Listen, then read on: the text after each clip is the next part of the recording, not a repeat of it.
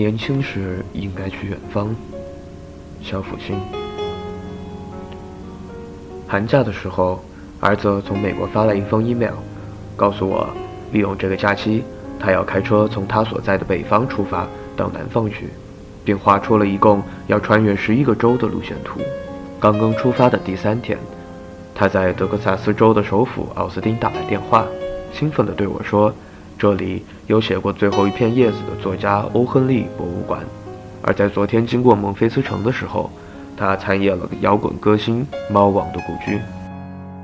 我羡慕他，也支持他。年轻时就应该去远方漂泊，漂泊会让他见识到他没有见过的东西，让他的人生半径像水一样蔓延得更宽更远。我想起有一年初春的深夜，我独自一人在西柏林火车站等候换乘的火车。寂静的站台上只有寥落的几个候车的人，其中一个像是中国人。我走过去一问，果然是，他是来接人的。我们闲谈起来，知道了他是从天津大学毕业到这里学电子的留学生。他说了这样的一句话，虽然已经过去了十年，我依然记忆犹新。我刚到柏林的时候，兜里只剩下了十美元，就是怀揣着紧紧的十美元。他也敢于出来闯荡，我猜想得到他为此所付出的代价。异国他乡，举目无亲，餐风宿露，漂泊是他的命运，也成了他的性格。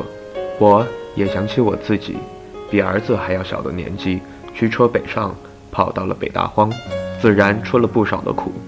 北大荒的大雁泡瓜，就先给了我一个下马威。天寒地冻，路远心迷，仿佛已经到了天外。漂泊的心如同断线的风筝，不知会飘落到哪里。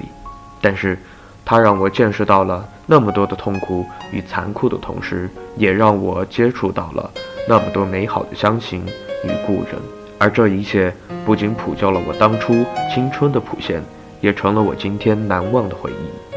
没错，年轻时心不安分，不知天高地厚，想入非非，把远方想象的那样好，才敢于外出漂泊。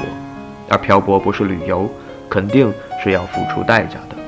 品尝人生的多一些滋味，也绝不是如同冬天坐在暖烘烘的星巴克里多饮咖啡的一种味道。但是，也只有年轻时才有可能去漂泊。漂泊需要勇气，也需要年轻的身体和想象力，便收获了只有在年轻时才能够拥有的收获和以后你年老时的回忆。人的一生。如果真的有什么事情叫做无怀无悔的话，在我看来，在我看来，就是你的童年有游戏的欢乐，你的青春有漂泊的经历，你的老年有难忘的回忆。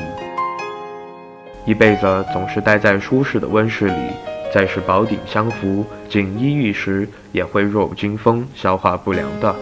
一辈子总是离不开家的一步之遥，再是严父慈母、娇妻美妾。也会目短光浅、稀软面薄的。青春时节，更不应该将自己的心毛一样的过早的沉入狭小而琐碎的泥沼里，沉船一样跌倒在温柔之乡，在网络的虚拟中和在甜蜜蜜的小巢中，酿造自己龙须面一样细腻而细长的日子，消耗着自己的生命，让自己未老先衰，变成一只蜗牛。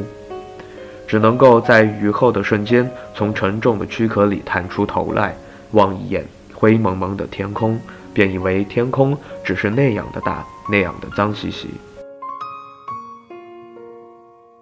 青春就应该像是春天里的蒲公英，即使力气单薄，个头又小，还没有能力长出飞天的翅膀，借着风力也要吹向远方，哪怕是飘落在你所不知道的地方。也要去闯一闯未开垦的处女地，这样你才会知道，世界不再只是一扇好看的玻璃房，你才会看见眼前不再只是一堵堵新的墙，你也才能够品味出日子不再只是白日里没完没了的堵车，夜晚时没完没了的电视剧和家里不断升级的机场俄鸣，单位里波澜不惊的明争暗斗。尽人皆知的意大利探险家马克·波罗，十七岁就曾经随其父亲和叔叔远行到小亚细亚，二十一岁独自一人漂泊整个中国。美国著名的航海家库克船长，二十一岁在北海的航程中第一次实现了他野心勃勃的漂泊梦。奥地利的音乐家舒伯特，二十岁那年离开家乡，开始了他维也纳的贫寒的艺术漂泊。我国的徐霞客，二十二岁。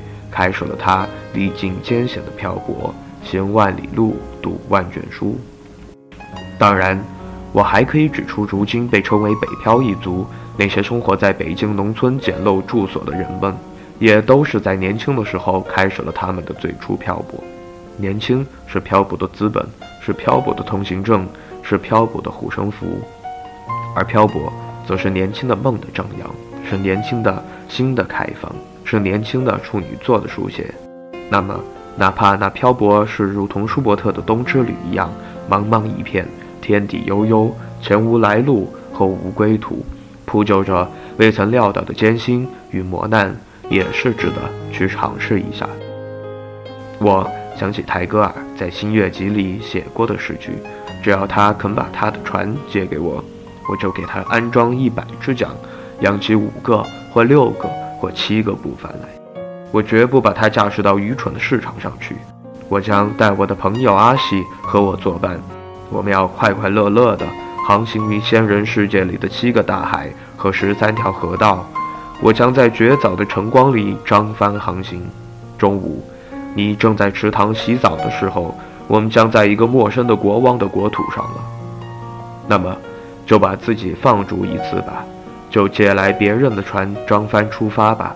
就别到愚蠢的市场去，而先去漂泊远航吧。